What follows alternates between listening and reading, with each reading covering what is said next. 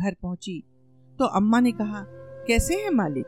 दिनुआ बता रहा था कि मालिक की तबीयत खराब हो गई थी। ज़रूर ठीक हो गए होंगे। ऐसे मालिक हर गाँव में होने चाहिए। वह कुछ नहीं बोली। बोलती तो क्या बोलती? खाली खाली आँखों से अम्मा की तरफ़ देखते हुए सोच रही थी, क्या अम्मा को कुछ दिखाई नहीं दे रहा? पता नहीं दिखाई नहीं दे रहा या अम्मा देखकर भी नहीं देखना चाहती। सत्या ने कुछ बोलने के लिए मुँह खोला ही कि अचानक अम्मा फिर दोबारा बोल पड़ी। कितने अच्छे हैं हवेली वाले। एक मुट्ठी मांगो तो थैली भर कर देते हैं।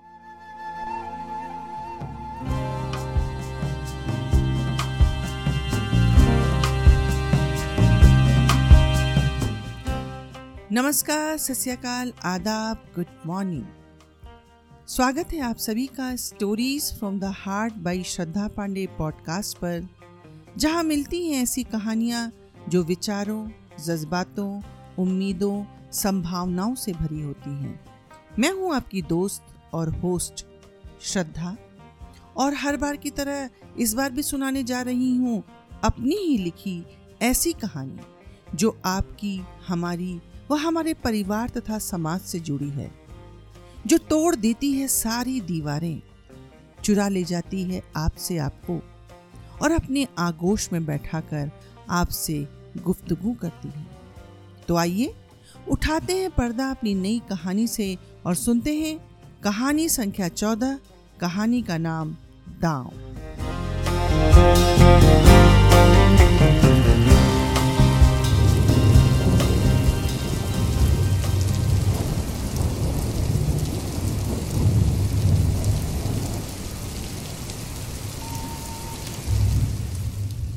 तीन दिन हुई हुआ।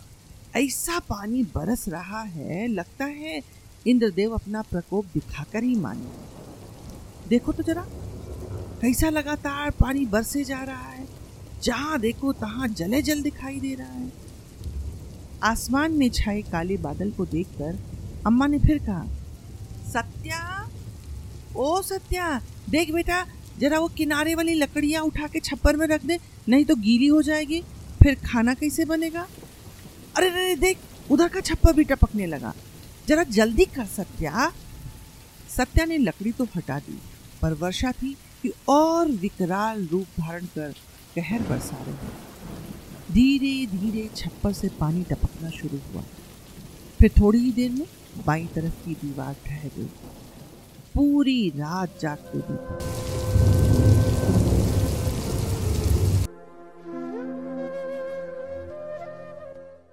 दूसरे दिन सुबह कहीं एक पत्ता भी नहीं था जिसे जलाकर खाना पकाया जा सके।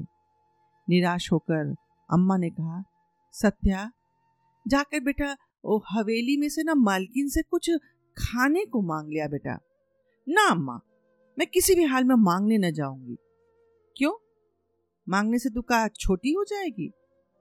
छोटी वोटी हूँ या ना हूँ, पर मांगने नहीं जाऊँगी और वो भी हवेली में तो बिल्कुल नहीं जाऊँगी। अम्मा ने सिर पीटते हुए कहा, हाय भगवान, इसी दिन के लिए रो रही थी। एक एक लड़का पैदा हो हुआ होता तो कम से कम अपनी ज़िम्मेदारी तो समझता। अम्मा, अब तुम ये लड़का पुराण मत शुरू कर दो। क्या कर लेता तुम्हारा लड़का जो मैं नहीं कर सकती? तेरे नखरे तो संभलते नहीं। अरे तू गरीब घर में पैदा हुई है, छोटी जात की है। मांगने में काहे का शर्म रे? अम्मा, अब हम तुमसे का बताएँ? हमें हवेली जाना अच्छा नहीं लगता। लोग बड़ी गंदी नज़रों से देखते हैं। तुझे उनके नज़रों से क्या लेना देना? चुपचाप जा और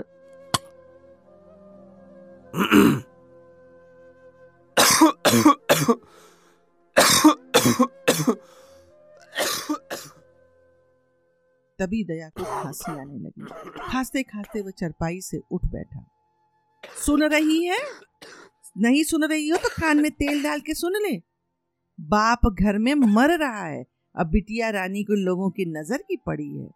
बड़बड़ाती हुई अम्मा उठी और सत्या के बाबू की पीठ सहलाने लगी।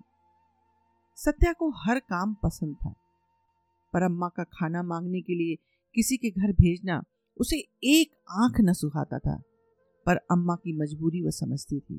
पेट है तो खाना चाहिए, और ऐसी भीषण बरसात में खाना वहीं मिल सकता था जहाँ की छत पक्की हो। इसलिए मन मारकर वह चल दी हवेली कुछ मांगने के लिए। चाची ने सामने सत्या को देख आँख फेर ली, क्योंकि उन्हें पता था कि वह क्यों आ रही है। सुबह से कई लोगों को भुना चना और गुड़ दे चुकी थी। पाए लागू चाची, सत्या ने कहा। तो चाची ने अपनी सुपारी काटते हुए पूछा, कैसे आना हुआ? तुम तो जानती ही हो चाची, तीन दिन से कैसा पानी बरस रहा है। लकड़ी तो दूर घर में सूखी पत्ती भी नहीं कि जलाकर कुछ पकाया जा सके। अब तुम्हारा ही आसरा है। हाँ हाँ हम तो अपने खून पसीने की कमाई तुम लोगों पर लुटाने के लिए यहाँ बैठे हैं। जिसे देखो वही मुँह उठाए चला आ रहा मांगने। सत्या को चाची की कड़वी ज़ुबान के बारे में पता था। वह वहीं ज़मीन की तरफ़ सिर झुकाए खड़ी खड़ी अपने पैरों के अंगूठे से ज़मीन कुरेती रही। चाची ने भी सोचा कुछ देने से पहले कुछ काम करवा लिया जाए। सो बोली, अरे सुन, अब जब आई ही है तो कुछ काम निपटा दे। वो देख, सामने गेहूँ की बोरी रखी है ना, उसे फटक कर ड्रम में भर दे सत्या ने चुन्नी किनारे रख दी और लग गई काम में। अचानक उसे लगा कि कमरे में से कोई देख रहा है। कहीं चाचा घर पर ही न हो, ऐसा सोचकर उसने चुन्नी उठा ली और गले में लपेटकर कमर में खोस कर काम में लग गई। चाची ने कहा, सत्या, ये दोनों बोरी का काम जब खत्म हो जाए तो जो पीछे वो कमरा है ना, वहाँ से भी दो बोरी खींच लिया ना और उसको भी साफ़ करके ड्रम में भर देना। चाची, बाबू बहुत बीमार हैं। घर में कुछ खाने को नहीं है। बाकी का काम कल आके कर दूँगी। आज घर जाना है। भूलेगी तो नहीं? क्या चाची, तुम्हारे एहसान को कोई भुला सकता है क्या?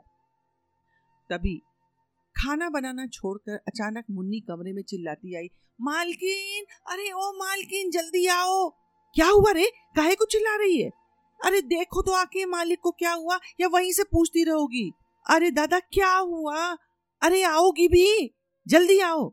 कमरे में पहुँचते ही चाची घबरा गई और परेशान होकर बोली अरे अरे मुन्नी मुन्नी, तू तू तू जल्दी से जल्दी से भाग कर जा, वैद्य को बुला लिया थोड़ी देर तक चाचा तड़पते रहे।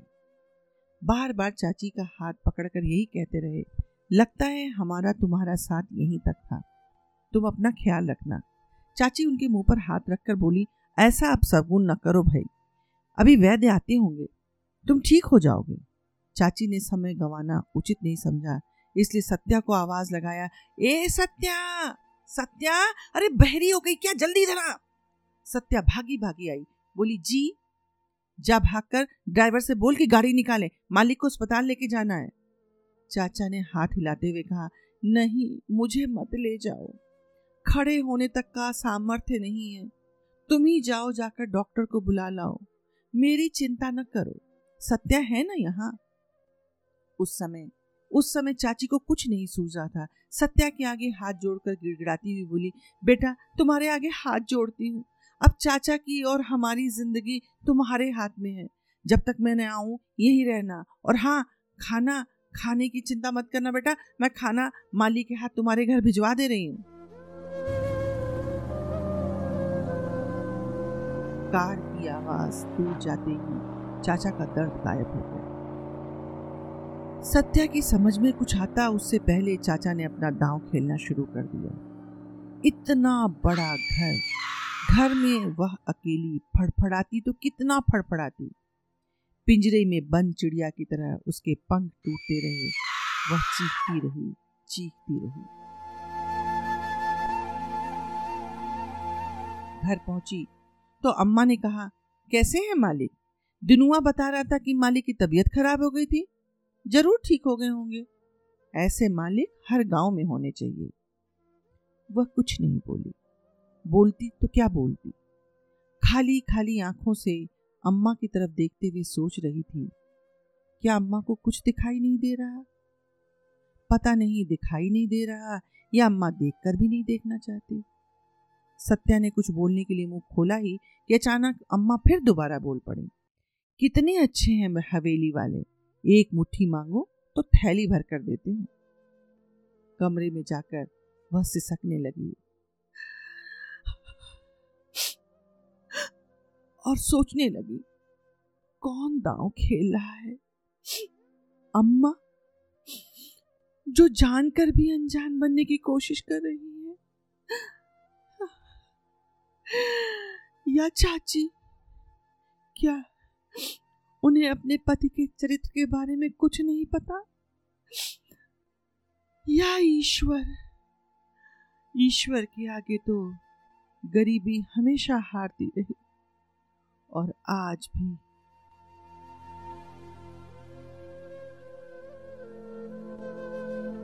सत्या की व्यथा या लाचारी ने उसे चुप रहने के लिए मजबूर कर दिया, या उसके पिता की बीमारी, या फिर हवेली की मालकिन चाची ने, जो सब कुछ जानकर भी अनजान थी, या चाचा, जो दांव पर दांव खेल रहा था, या फिर उसकी अपनी माँ, जो सब कुछ जानती थी। लेकिन सामाजिक व्यवस्था व गरीबी ने उसे आवाज़ उठाने की हिम्मत नहीं दी थी। अरे, सत्या तो एक किरदार है, पर आज जब अपनी बेटी जरा भी देर से घर पहुँचे तो हर माँ बाप का दिल डर डर के कारण ज़ोर ज़ोर से धड़कने लगता है। हम समर्थ हैं, पर न जाने कितनी सत्या के माता पिता आज भी आँख बंद करके जी रहे हैं, और न जाने कितनी सत्या ने अपने होठ से लिए हैं। इस कहानी के द्वारा मैं सत्या का दर्द आप तक पहुँचा पाई या नहीं, ये जानने के लिए आपकी प्रतिक्रिया की प्रतीक्षा रहेगी।